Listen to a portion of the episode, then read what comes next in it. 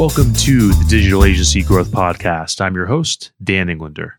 Today's episode is sponsored by our company, Sales Schema. Sales Schema is a fractional new business team for growth focused ad agencies. And typically, with most, most clients, we are starting with outreach and appointment setting. And when it comes to this sort of task, which is really important for keeping the pipeline full, regardless of however busy or not busy our clients are, there are a few things that make us different. The first is that we are agency specialized. We only work with agencies and marketing service companies. And that's important because marketing leaders are skeptical. And the process that's necessary to get meetings for complex marketing services is different for almost any other B2B service or, or product out there. The second thing is that we are individualized. Everything we create is bespoke and handcrafted so we can be tasteful and protect our clients' reputations. And the third thing is agile. And that means we think bigger and more creatively than simple outbound lead generation tactics. And we are constantly advancing our program to help our clients win. Since 2014, we've worked with more than 50 agencies of all stripes, conducted more than 7,000 individual campaigns, and generated more than 3,000 agency brand meetings. So, if you'd like to learn more about what we're doing and see if we might be a fit for your needs, you can do that by going to salesschema.com and scheduling a consultation with us. Today on the podcast, we have Justin Brown. And Justin is one of the co founders of Motion, which is a done for you podcasting service for B2B tech marketers. So I know that you are getting pelted from all angles by people telling you to start a podcast. And yes, I'm one of them. Yes, I think most of them are right. I think there's lots of benefits to starting a podcast. But even if you're not into it, even if there's other mediums that you're thinking about, even if you're thinking about, you know, how to position your agency, who to sell to, the best way to specialize, if you're thinking about just value propositional kind of bigger uh, bigger questions, I think this episode's still going to be really useful because basically what Justin did with his agency is he used podcasts as basically the tip of the spear, as something that's super tangible um, and valuable to the market that he niched down to, which is B2B tech, in order to create long term relationships with his clients. So we use podcasts as basically a constraint to, to really ask and think about uh, much bigger questions. So I think you're going to get a whole lot out of this. We we did get into some really fun tactical stuff about you know what you should be going for if you do decide to start a podcast. We talked about a really interesting angle, which is you know why is it so hard to get subject matter experts on your team to create content and how the pod can be a way to make that happen much more easily. Uh, so without further ado, please give it up for Justin Brown. Thanks for coming on the show. Yeah, absolutely. Thanks for having me. Yeah, yeah, man. So I'm trying to think of a good jumping off point, but basically we're in this this wild world of of B2B tech. And I think in our pre-chat, one of the interesting things that you covered is the idea of selling into a vertical that has a lot more money than time. And I think that you know when I've when I've sold agency or, uh, consulting services to agencies and I've sold video services to the Fortune 500, it always seems like everything comes down comes down to price. But really, like there's there's all these other considerations that are so based on time that are often taken for granted. And there's so much that I think you can do to position a, a certain value proposition or a certain pitch in a way that's fit for people that that do have money and don't have time. So I, I'll, I'll shut up now, and I'd just love to hear about your experience dealing with that sort of vertical.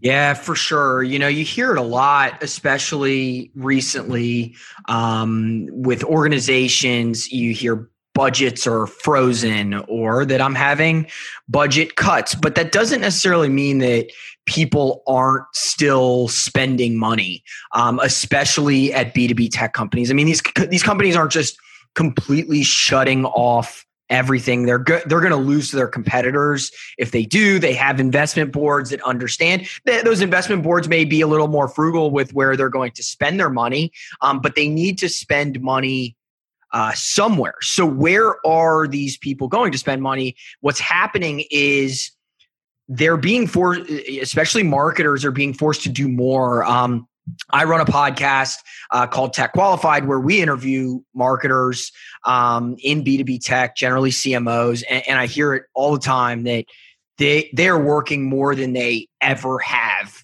historically. They're at home, they're not commuting, um, but they are working longer hours, longer days, and that's because they're trying to make the most out of not having to go, you know, outside of house or what have you. So if and when you provide solutions, it's not always the best to lead with like i can save you money because i don't think where these people are feeling pain is in necessarily their wallets it's in their time they've got a lot of times kids at home uh, who may be either not going to daycares or not going to schools yet or what have you.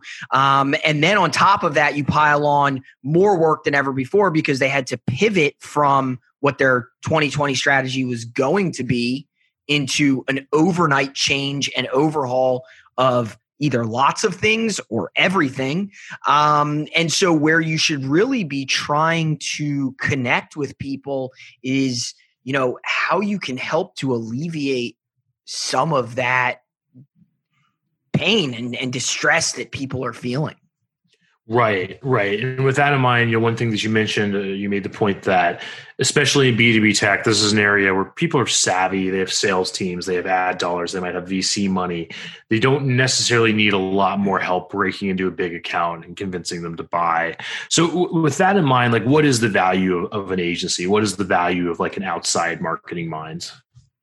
Yeah, I, I think that when it comes to providing service to a B2B tech company as an agency? I mean, it really depends on what kind of agency you are. And so I'll just speak to my own experiences.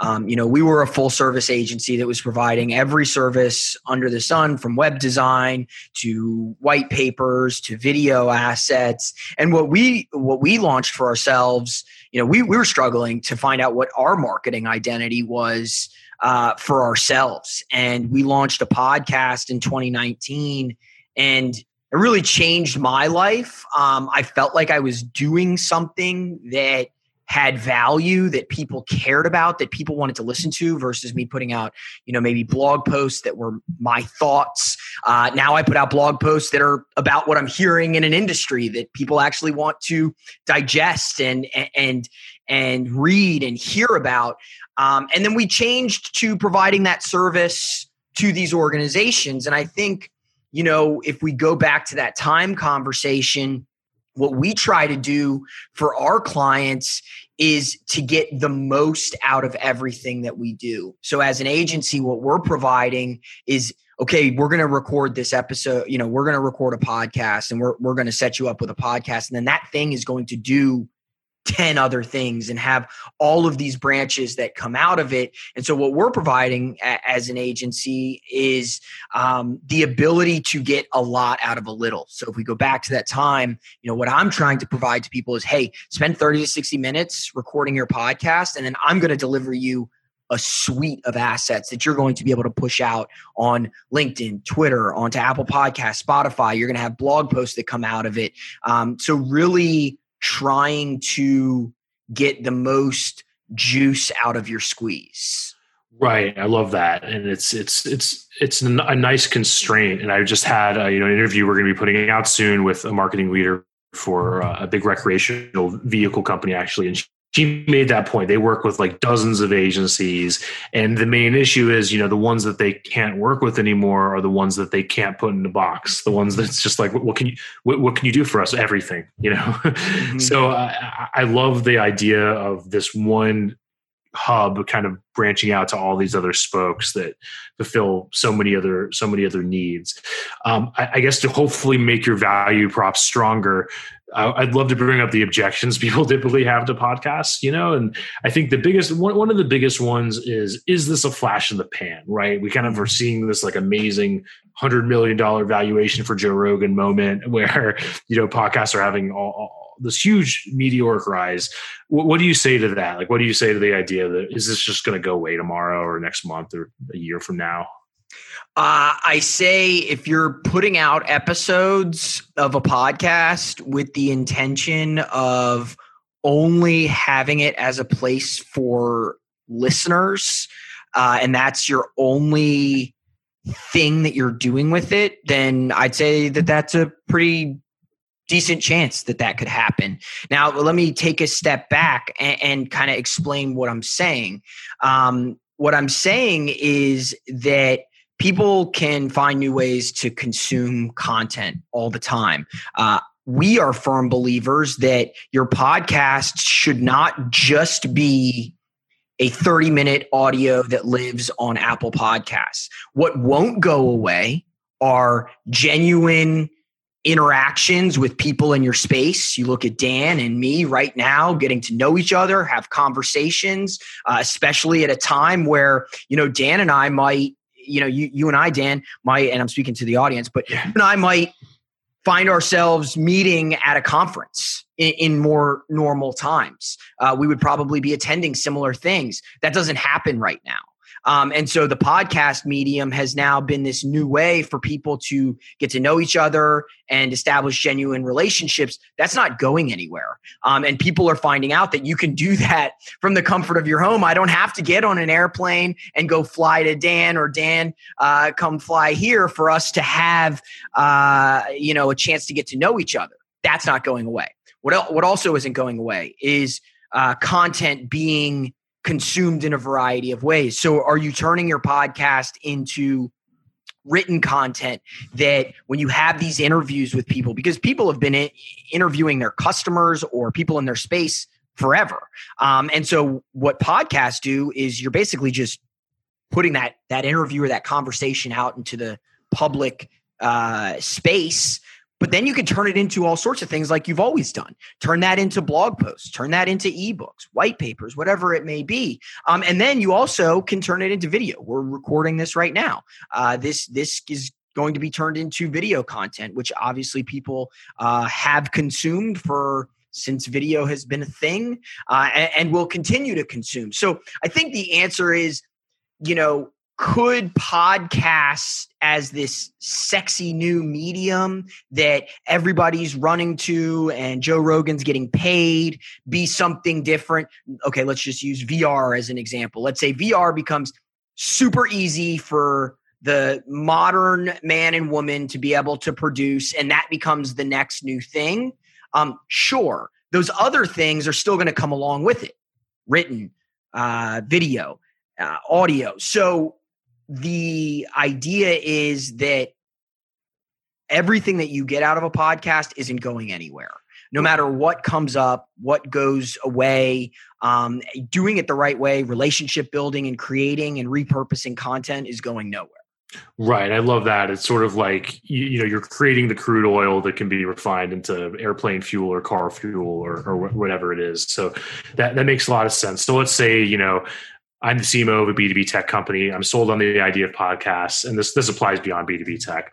But I think what we see is lots of hand wringing over what do I focus on, how do I brand it, and I've had this with with our own podcast. You know, we're called the Digital Agency Growth Podcast.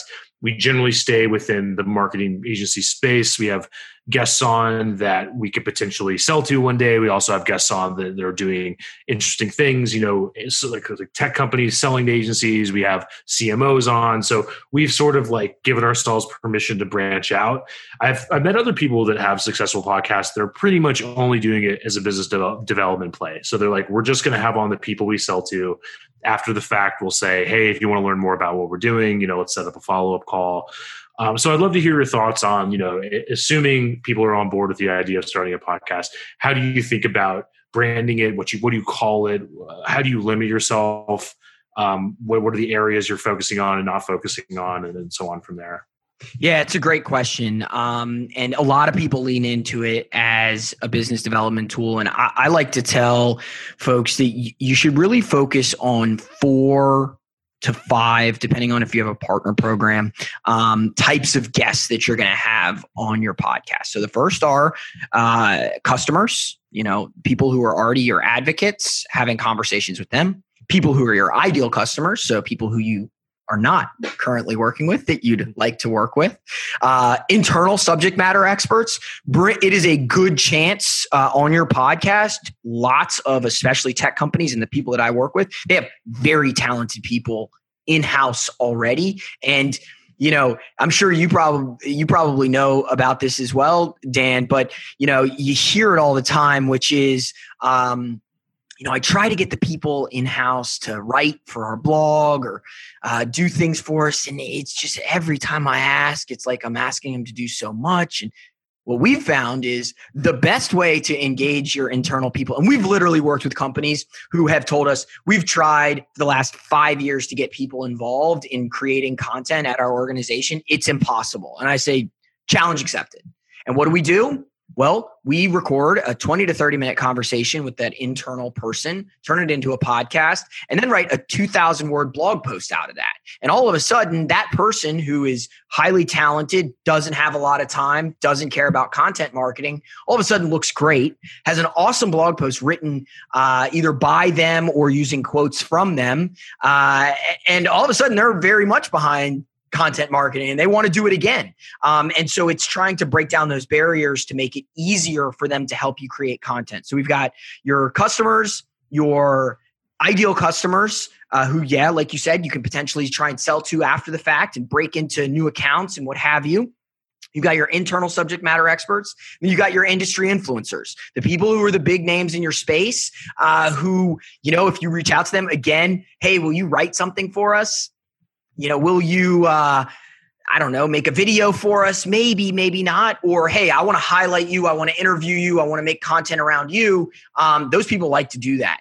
Uh, they like to speak on stage, what have you. It's a good avenue. So we've got customers, ideal customers, internal subject matter experts, um, and your industry influencers. And then the final one, depending on your setup, is a if an organization has a partner program. Um, it's a really nice touch uh, to engage your partners and get them to come on and speak about what they're doing. Um, you know, I, I have a client who recently was like, yeah, we just brought on this new partner and it's exciting. And there was a press release. I was like, great. So when are they going to be on the podcast? And the answer was, oh, hadn't even thought about that. And, and yeah, yeah, people don't think about all of the different things that you can get with a podcast. It always seems to be, and you, you talked about, you know, kind of, you didn't use the term ROI, but people are wondering what do they get out of it? And it's like people only see podcasting to this point through very narrow lenses because right. it's new and people don't know about it. Yeah, yeah, I, I love that, and I, I just sort of had a forehead slapping moment when you mentioned you know internal subject matter experts because we haven't done enough to get on get our team on the podcast right? And there's we have so many people doing interesting things with with really interesting expertise but it's just so far been me and the and external guests you know? So i think that that's like a no-brainer win win right there. Um, and i think you know you make a good point that it's like the podcast sort of just becomes its own force of nature and then creates ROI probably in other places like external of it.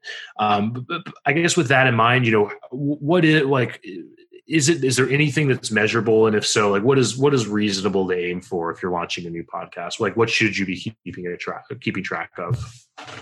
Well, one of my favorites is, you know, people looking at how well the posts are doing or they think that they should be doing better because they're comparing them to uh, other not not internally, but to uh, other things that they see on LinkedIn. LinkedIn can be a disheartening tool at times. Mm-hmm. There are 20 companies and 20 people, let's just say in marketing, who dominate on LinkedIn. And then there are a lot of other people trying to keep up instead of comparing yourself to those other organizations, compare yourself to yourself.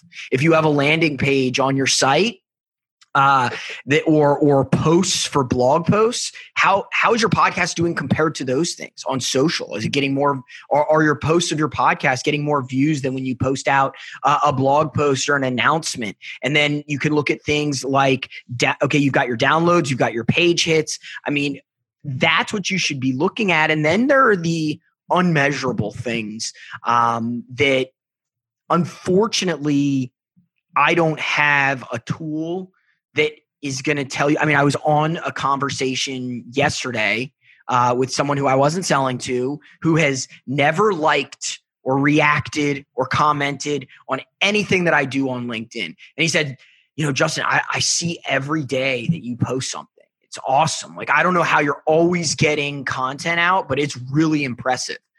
I have no data anywhere to tell me that that person is consuming my content, but I know that it's happening. There are so many people who are just um, passive viewers on LinkedIn that it's never going to show up in any report. It's never going to show up anywhere, but you're consistently positioning yourself as a thought leader and people are consuming those things. And that happens to me all the time. Yeah. I'll get a message on LinkedIn. Hey, JB, uh, you're really crushing it. On you know, I'm seeing you post every day. Keep up the good work. Again, another person who has never liked or commented on anything. Yeah, I, I, totally agree, and I, I think there is a lot, a lot of these sort of like fooled by randomness dynamics where it's like, okay, I'm going to look at this arbitrary metric and see that it went up or down, and then decide that our thing was successful. And then lo and behold, a year later, you get you know a new piece of business because they're like, yeah, I heard you on this podcast and yep. yeah, it just happens like in these unpredictable ways. So I, I do agree that um, that that you know way too much time and energy can be spent looking at some spreadsheet that just leads you astray and leads you down a rabbit hole for sure.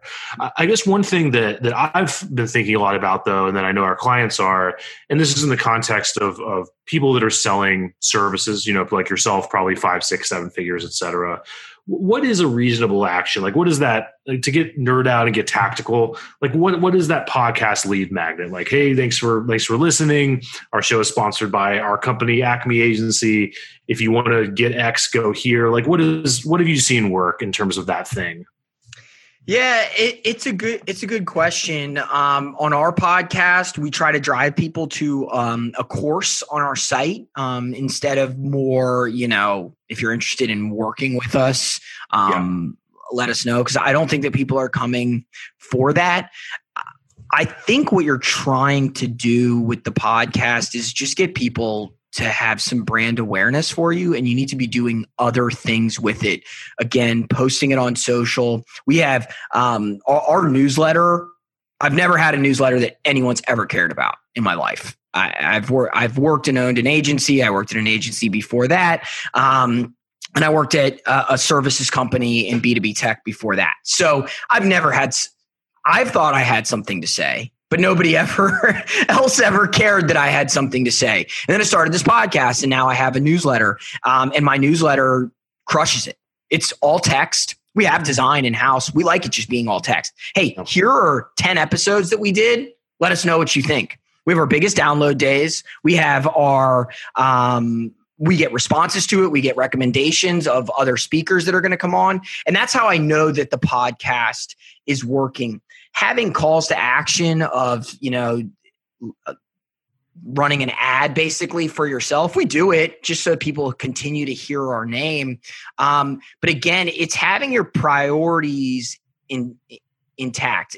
If you want it for business development use it as a way to break into target accounts to bring on prospects um, that are within your you know your targeted accounts list onto your podcast. Um, and then there's all sorts of things you can do depending on how tactical you want to get. You can run retargeting ads um, of people that you want to be working with back to uh, back to your podcast and getting them to continue to engage with you. I don't think that it is something that somebody is going to listen to your podcast and then at the end of it sign up to work with you um, or submit a contact form. And I think that that's also a common misconception. Um, is you know, well, how am I going to get my leads list from my podcast? Well, that shouldn't be your goal. Your podcast should be helping you to create a bunch of content out out of it and continue to engage with the people in your space. So, you know, I think that there's a there's a few different answers to that question. Yeah, I, th- I, think it's sort of uh, the, the hub of the wheel, and it, it does you know more than the, sum of its parts, which, which makes a lot of sense. Um, to shift gears a little bit, one thing we've talked about is the idea of specialization, which is you know uh, a, a nonstop topic for for for us, and I think lots of agencies are either in the process specializing or are tired of getting kind of beaten over the head with it. Um, I think that there's there's a lot of hand wringing and fear. You know, uh, along the lines of if we focus on a particular vertical or a particular set of service or, or one service or both, you know, we're going to alienate our legacy clients. So a little bit about this. I'd love to hear your experience with with specializing we refuse we refused to specialize for a long time um, for that very reason we worked with nonprofits we worked with associations we worked with tech companies we worked with healthcare companies and we've seen two things since we have specialized. The first thing that we've seen since we've specialized is that those legacy accounts haven't gone anywhere. Um, as much as you think that everybody's going to your website all the time, they're not. They're if they're looking to speak with you, they're going to go in and they're already your customer or you've worked together in the past. They're not going to your website. They're going to go into their email and they're going to type your name or your company and then they're going to send you an email and say they want to work together again, so on and so forth. And if they do go look at your website, you say, yeah, you know, we've we've tried to hone in on this one vertical where we've done really well. Um, but we have not not one client in those other spaces has even asked us about our rebrand um, that's been launched uh, since we decided to really lean into B2B tech uh, as our space um, at the beginning of 2020. Uh, I don't think I've had one of those legacy clients come to me and say, Hey, Justin, you know, are you still working with associations? Are you, you know, are you, do you still want to work with us? And I'm like, of course I do. Um, we haven't stopped offering the services that, that, you know, you're looking for. Um, and we've done good work in the past. They're not going to change because of that reason. Now, what I have seen, um, and what I mentioned a little bit was I, I never had anything to say that people cared about because I wasn't in a space. Nobody cares about what your broad agency has to say. I and I'm sorry, I don't mean to hurt anybody's feelings with that, but it people want to know about people. They want to hear from people who have um, expertise in their space. And look, I, I provided services to people all over the spectrum in terms of uh, their their industry, and I used to find it frustrating when when people would be like uh, you know, I would send over a proposal with some samples in it, and they'd be like, "Well, do you have anything specifically in like uh, mechanical engineering when it comes to the automobile industry?" And I'm like, "Oh, sh- you know, sh- shut up. this should work. Uh, it's close enough, or you're asking for this type of thing, and it's not your space. But I'm literally going to do almost this exact same campaign. Why I don't have anything in your space." And what I found now is that's so easy for me because everyone I'm going after is all in the same general space. You know, there's B2B tech is still extremely broad, and we're narrowing that even more to working with small marketing teams of one to five in B2B tech, which Ooh. sound which if you if I told that to myself of two years ago, I would think that's nuts. But what I find super interesting is that now you get the uh, a different objection, which is a complete catch twenty two, and the, the objection that we get is, well, you know, are you going to work with my competitors? And then the answer is, you know, for what we're doing, every campaign siloed from every other. If we get somebody a meeting, it's theirs to keep. It's it's it's somebody that wants to talk to them specifically. Uh, but beyond that, but but the main thing is like, you know, well, which is it? Do you want us to have experience in your field, or do you want us to never work with your competitors? It's it's one or the other. so uh, I'm, I'm curious, like, how often does that come up in your space, and how do you deal with it? Well, like I said, um, we're broad enough that I, I haven't run into that situation. And, you know, I, I think that I provide a service that isn't as tactical, I think, as probably what you right. may have to deal with. Uh, look, if I'm going to make three podcasts in the same space, uh, I mean, it would be interesting, and and uh, I'd have to figure out how to tackle that. Um, but yeah, you know, we're still broad enough that that you know our um our TAM is is, is big enough that uh, if that happened, maybe I do miss out on the opportunity, but there's still there's so many businesses in the US for me to sell to that um, that's some that's a risk I'm willing to take and, and I like that risk yeah, much more than what I was doing before and you know now i have something to say and i'm in a space where people care about my voice um, and and that is a big differentiator um, if i just go back quickly to me launching um, our podcast you know i was at a point where i was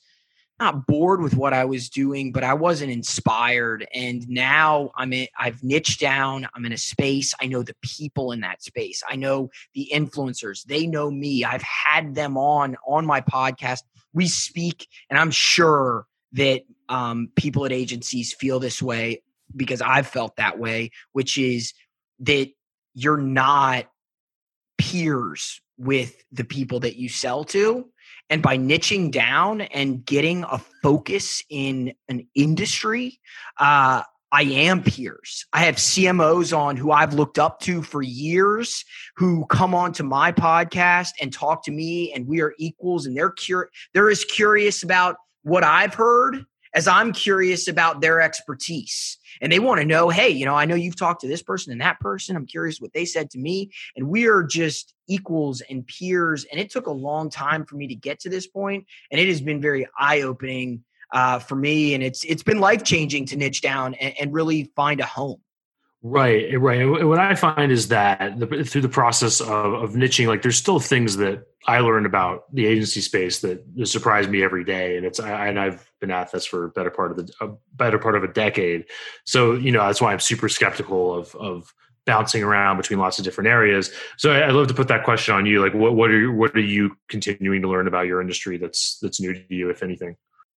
A, a, lot you know for for me um i I know I keep saying podcast, but it's because it's the best way to connect with people, um, especially right now. And I, have interviewed n- north of 50 CMOs myself, my business partner, probably another 25 um, since the pandemic hit.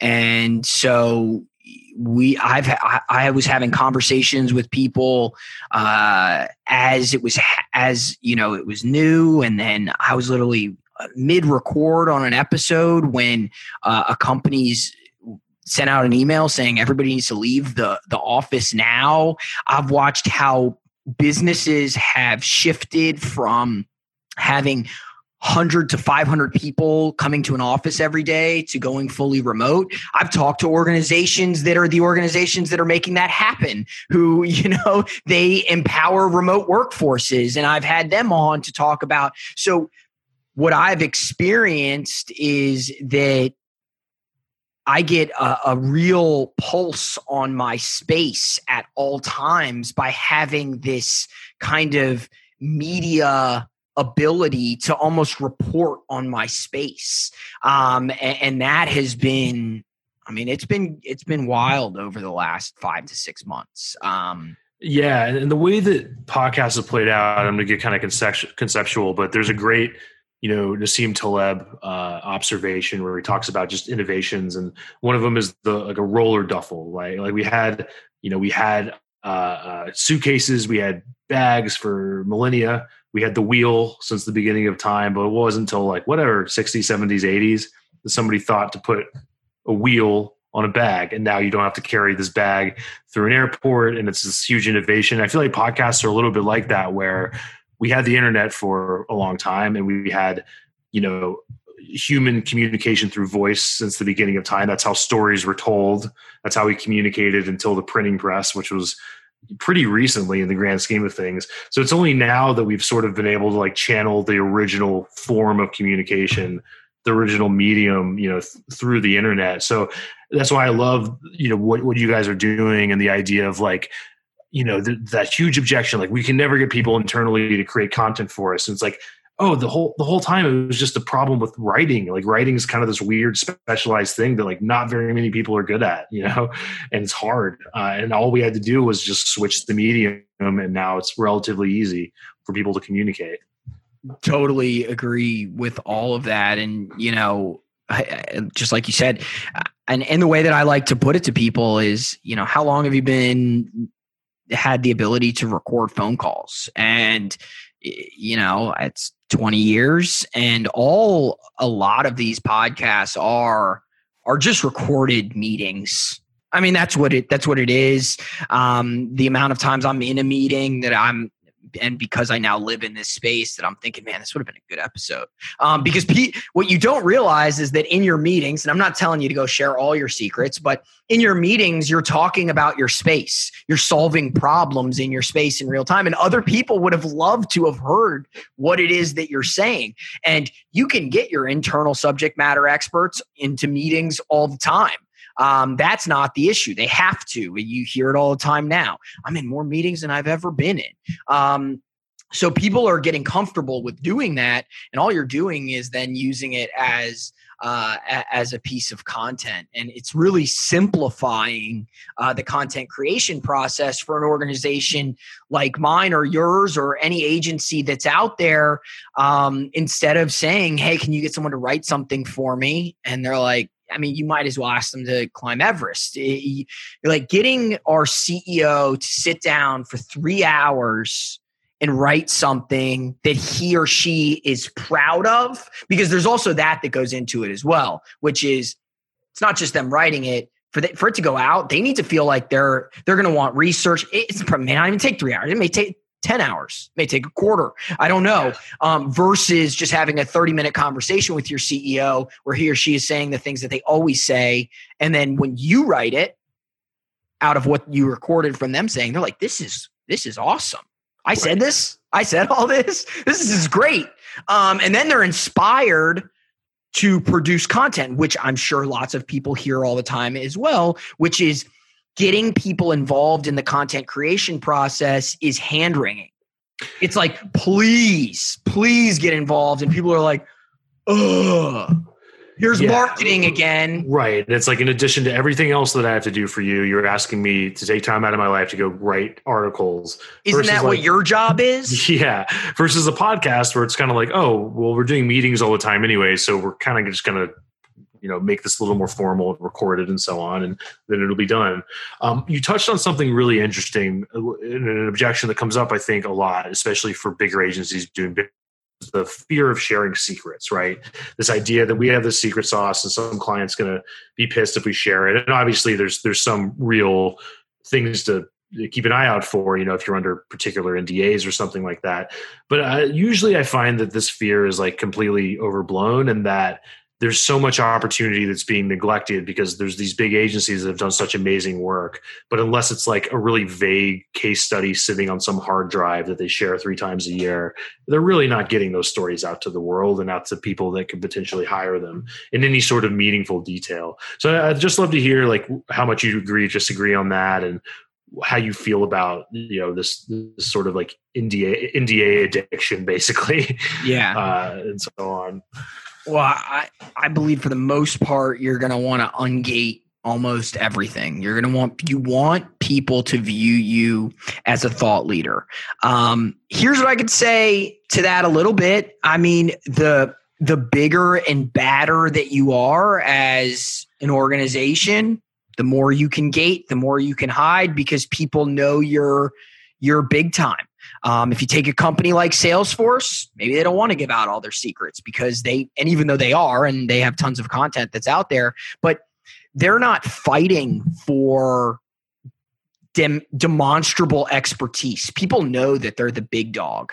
Um, now, if you're a small company who's a CRM company who's trying to get your foot on the map and you feel like you're a little bit different and you think, I'm not going to tell my secrets Nobody is going to believe you that you're that you're going to put up a fight to Salesforce. You need to show people what you're thinking and how you've arrived at things and know that what you provide as a business someone can't just take your idea and replicate it. And if they can, then maybe your idea isn't that good. It's that simple. Uh, if somebody can listen to a 20 minute podcast or read a white paper or um, read a blog post and steal your business from that, then maybe you need to rethink your business because yeah, I just don't believe that the amount of work that goes into what you've done as an organization is that simple that somebody can just take it. I'll tell everybody how I produce podcasts, what tools I use, uh, how we get guests. I'll tell yeah. you everything. And I believe that no one will be able to do it the way that I do it because there, I've put in the sweat equity, the time, the effort, the energy to get to this point. So right. I want people to know that. I want people to know what I've done, what I've found, how I found it, and then to say, man, I want to work with you because of that because I'm not Salesforce. People don't know. I'm not a household name. So I need to earn it. And the way I earn it is by telling uh, as much as I can, trying to empower and educate. And then hopefully people say, well, you know what? This information's great. And now I want to work with you. Right, exactly. And, also, you know, both of us are in a service business that's constantly changing and emerging. So, you know, we, we, get lots of questions on the tools that we're using, and we're like, yeah, we'll tell you. It'll probably be something different tomorrow, you know, based on what we're finding to work well. So, uh, so that that makes a lot that makes a lot of sense. And I guess like I remember being in sort of more of like a tech focused area, probably like 10 or 15 years ago before I started this company now. And the number of, of NDA requests I would get to sign were, were just massive. And I think that's like a good measure of how much people are, are, are come around to the way of thinking that you've just described. Have you seen the the NDAs you're forced to sign go up, go down, remain static? Like, what does that? How, how does that look to you? Yeah, well, since pivoting to B2B tech, I, I, haven't seen nearly as many NDAs as I saw with nonprofits and government type entities or government contractors. You're from the yep. DC area, as am I. You know, right. I've worked with tons of organizations. We've got cyber companies out here, and I get it. Um, but a lot of times, and one of the reasons that I have pivoted to the space that I'm in is that these people get marketing. They, they get modern content marketing, which is you need to educate your buyers. They, they need to they need to read your content, listen to your content, watch your content, and get more educated on what you offer. And if you provide them I, literally if somebody came to me and said justin i want to start a podcast and i don't want to pay you for it and i want to start it myself i would tell them every single tool that i use. And that's the way a lot of my clients are and that's the way a lot of people in marketing and b2b tech selfishly because it's my space i think that they're some of the smartest and brightest marketers out there um, that, that they feel that way.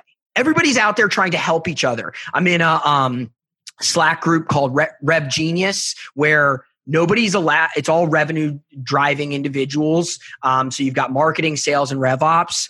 Um, and nobody's allowed to sell in there.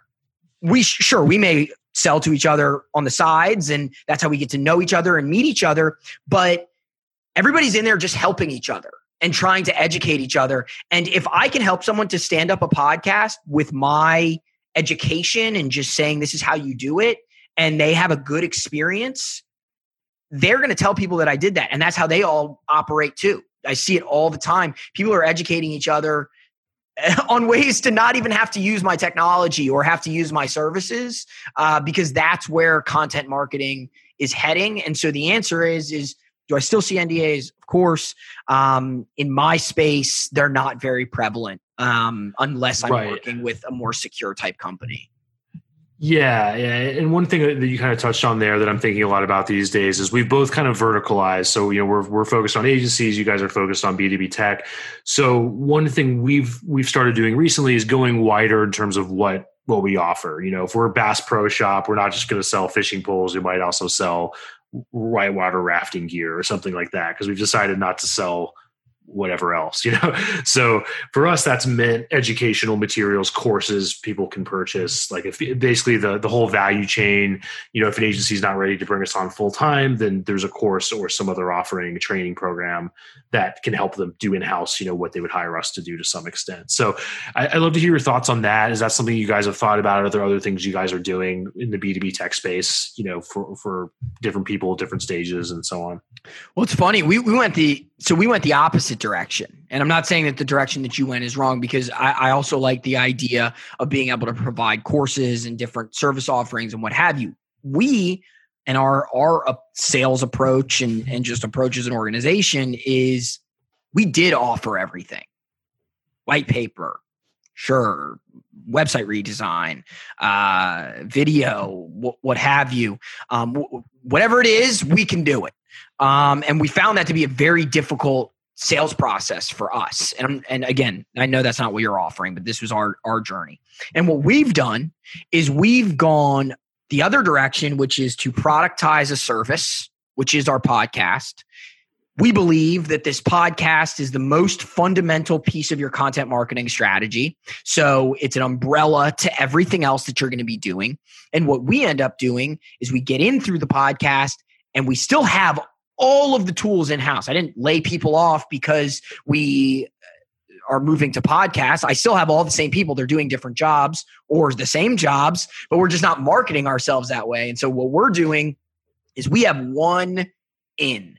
And our one in is the podcast. And once we're in, we start to get a lay of the land within these organizations and where we can help. Great example. We landed a we landed a customer. We worked with them for 90 days. We got their podcast launched, and their website uh, w- w- was on a platform that we didn't really that didn't look the best.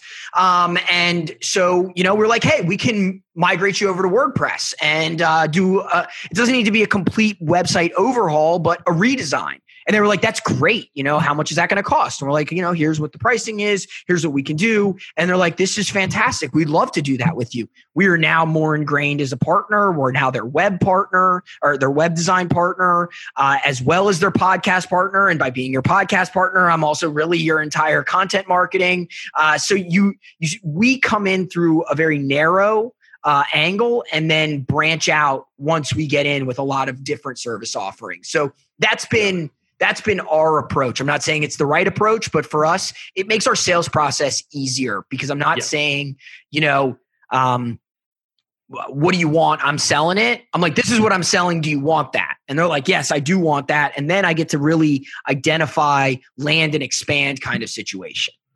Right, I love that. So there's so many great metaphors here. Yeah, I think that's kind of the tip of the spear idea, and uh, I think that that's that could be a natural fit for a lot of our listeners um, who are trying to figure out the right way to specialize and, and position themselves. Is kind of finding that that one service that branches out to to everything else. So and it goes back is, to yeah. and, and, it goes back to fear, Dan. Yeah. I, I think it goes back. People are afraid to say that I don't service this industry. People are afraid to say that I don't do this job. And what ends up happening is that if you do everything for everybody, you're not a fit for anybody. Yeah, and it takes a lot of uh, discipline and courage, and uh, you know, I've I've been tested there. I think early in the early days, we wavered too much and we took on projects that were outside of our core competency of the agency world. And just two weeks ago, I had something come across my plate, a referral. You know, it was a giant uh, nonprofit organization, and I seriously thought about it. It took putting time into the equation, like waking up the next morning and saying, "You're like, nah, we can't, we can't take this on. It's it's it's too far off course." So I, I, I got an. I got an inbound recently from an extremely recognizable brand. Uh, they're not Salesforce, they're not HubSpot, but something along those lines um, of of you being able to recognize the company name. And I, I told them you're not a fit for what we're doing. We work with mar- small marketing teams of one to five people. You are B two B tech, but it's just not really what we do. And I'd rather save you the time, save me the time than going down. There was going to be a presentation to the marketing team, then there was going to be a presentation to the CMO, there was going to be a presentation to the board.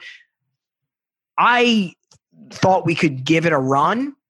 I didn't think we were going to win it, is one. I didn't think we were going to win it because there's going to be someone who works with those types of companies who's going to be able to say, hey, here's our portfolio of us working with you know a billion dollar organization. Yeah. um that so i didn't think we were going to win it. And, and and the time that it was going to take was going to be immense. And i just said look i looked at my icp this isn't in it this isn't what we're going after. And I'm just going to save myself the energy. And that is something I never would have done. Uh, every opportunity that came in, every contact form that came in, I had the mental, when we offered everything to everybody, it was, I'm going to fight tooth and nail for every single thing. And now I know, I'm like, let's just stay focused on the direction that we're going. And I'm not saying you don't go after things that are outside your space, but it is nice to know what your wheelhouse is. Yeah, yeah, and it's like uh, it's a Derek Sivers. You know, it's either a hell yes or no kind of situation. Mm-hmm. It takes it takes uh, t- time to build that muscle for sure. So it makes sense. Just Justin, this was awesome, man. Uh, how can people get in touch with you? Yeah, so you can find me um, on LinkedIn. Uh, that's uh, LinkedIn backslash uh, Justin Brown Motion. Um, you can uh, find our website, motionagency.io, and those will be the best ways to, to get in touch. Awesome, man. Thanks so much for your time.